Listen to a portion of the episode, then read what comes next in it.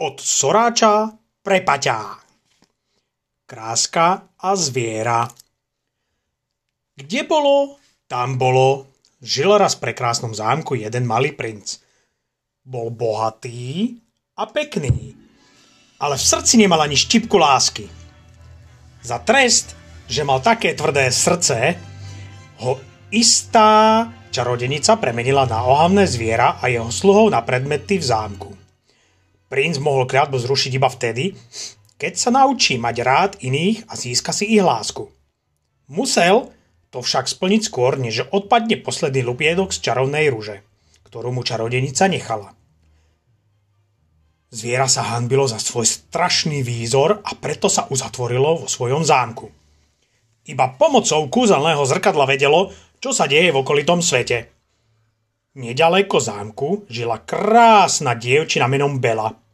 Rada čítala o ďalekých krajinách, o kliatbách a premenených princoch.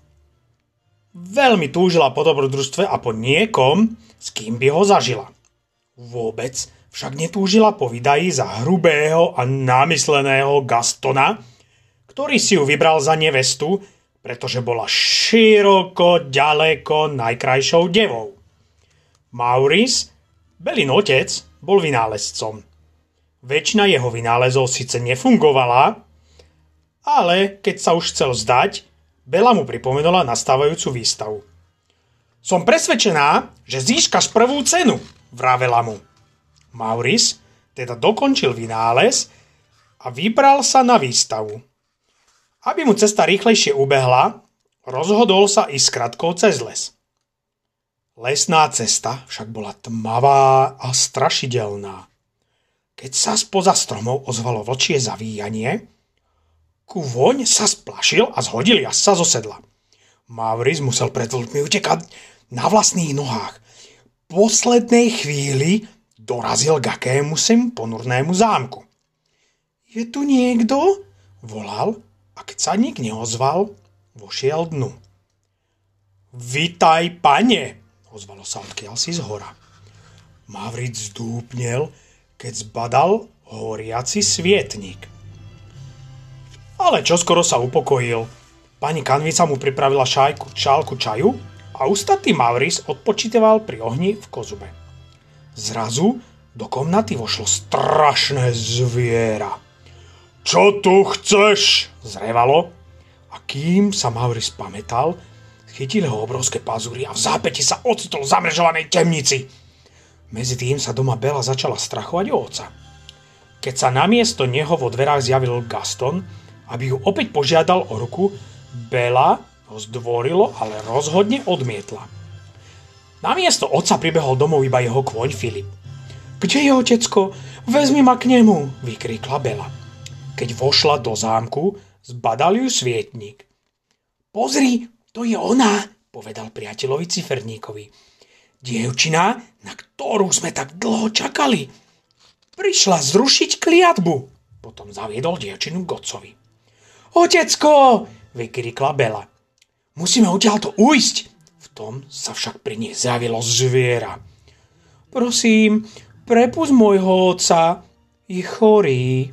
Vezmi si na miesto neho mňa, prosila deva. Musíš ale slúbiť, že tu zostaneš navždy, rieklo zviera.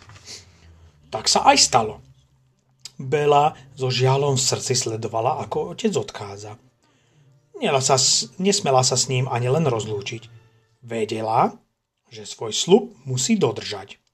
Zakrátko však zistila, že zviera nebolo také zlé, ako sa zdalo. A jedlo zámku bolo vynikajúce. Bela si postupne zvykla. Keď sa Mavris vrátil do dediny, vbehol do hostinca a volal. Pomôžte, Bela je zavretá v temnici, porozprával dedinčanom o strašnej šelme v zámku, ale tí sa mu len vysmiali. Kým sa ostatní bavili na starom vynálezcovi, Gaston zatiahol svojho priateľa menom Lefou bokom a rozpovedal mu, ako sa plánuje oženiť s Belou. Bela sa v zámku cítila celkom dobre. Zviera jej dovolilo vojsť všade, kam len chcela, iba do západného krídla nesmela ísť. Belu to veľmi pokúšalo a raz, Keď ju nik nevidel, neodolala a vošla. Ocitla sa špinavej komnate, plnej črepov z rozbitých zrkadiel a polámaného nábytku. Jedinou krásnou vecou bola čarovná rúža, žiariaca pod skleneným zvonom. Bela sa jej chcela dotknúť, ale v tom sa ozval rev zvieraťa. Prečo si sem prišla? Odíď! Bela sa prilákla a vybehla von. Svietnik s ciferníkom ju chceli zastaviť, ale dievča, dievčina prebehla cez bránu, vyskočila na Filipa a odsválala do mrazivej noci. V lese ich obklopila svorka zavíjajúcich vlkov. Kôň sa od strachu zopel a zhodil Belu zo sedla. Vlci sa už, už chceli na ňu vrhnúť, ale v tom medzi nich skočilo zviera. Rozpútal sa zúrivý boj. Vlci zakrátko ušli, ale zviera predsa len doráňali. Dievčina to zbadala, podišla k nemu a pomohla mu vrátiť sa do zámku. Bela sa o zviera starala, až kým sa mu rany úplne nezahojili. Potom sa veľmi spriatelili spolu jedávali, čítali knihy a dlho sa prechádzali v zámockej záhrade. Nie je to nádherné, radovala sa z nového priateľstva celá domácnosť. Jedného dňa zakliatí služobníci obliekli zviera do nových šat a riekli mu Ak máš Belu rád, musíš jej to dnes povedať. Večer zviera zaviedlo Belu do krásnej siene a tam spolu tancovali. Bela, začalo zviera. Si tu so mnou šťastná? Áno, ale... Zaváhala dievčina. Keby som aspoň na chvíľočku mohla uvidieť otecka. To by šlo, povedalo zviera a prinieslo kúselné zrkadlo. Keď Bela pozrela do zrkadla, uvidela, ako sa ubohý Mauric, ktorý sa vydal hľadať svoju dceru, stratil v lese. Vysilený ležal na zemi a triasol sa o zimy. Ach nie, vykríkla. Je chorý, a možno aj umiera. Ak je tak, musíš ísť za ním, rieklo zviera. Prepúšťam ťa. Vezmi si však toto zrkadlo, aby si na mňa nezabudla. Prečo ju púšťaš? opýtal sa ciferník s plačom na krajičku. Pretože ju lúbim, odpovedalo zviera. V lese Bela pomocou zrkadla našla oca a vzala ho domov.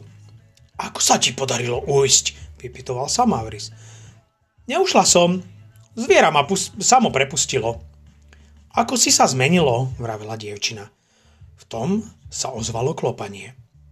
Bol to Gaston, ktorý zo sebou priviedol riaditeľa útulku pre po- pometených.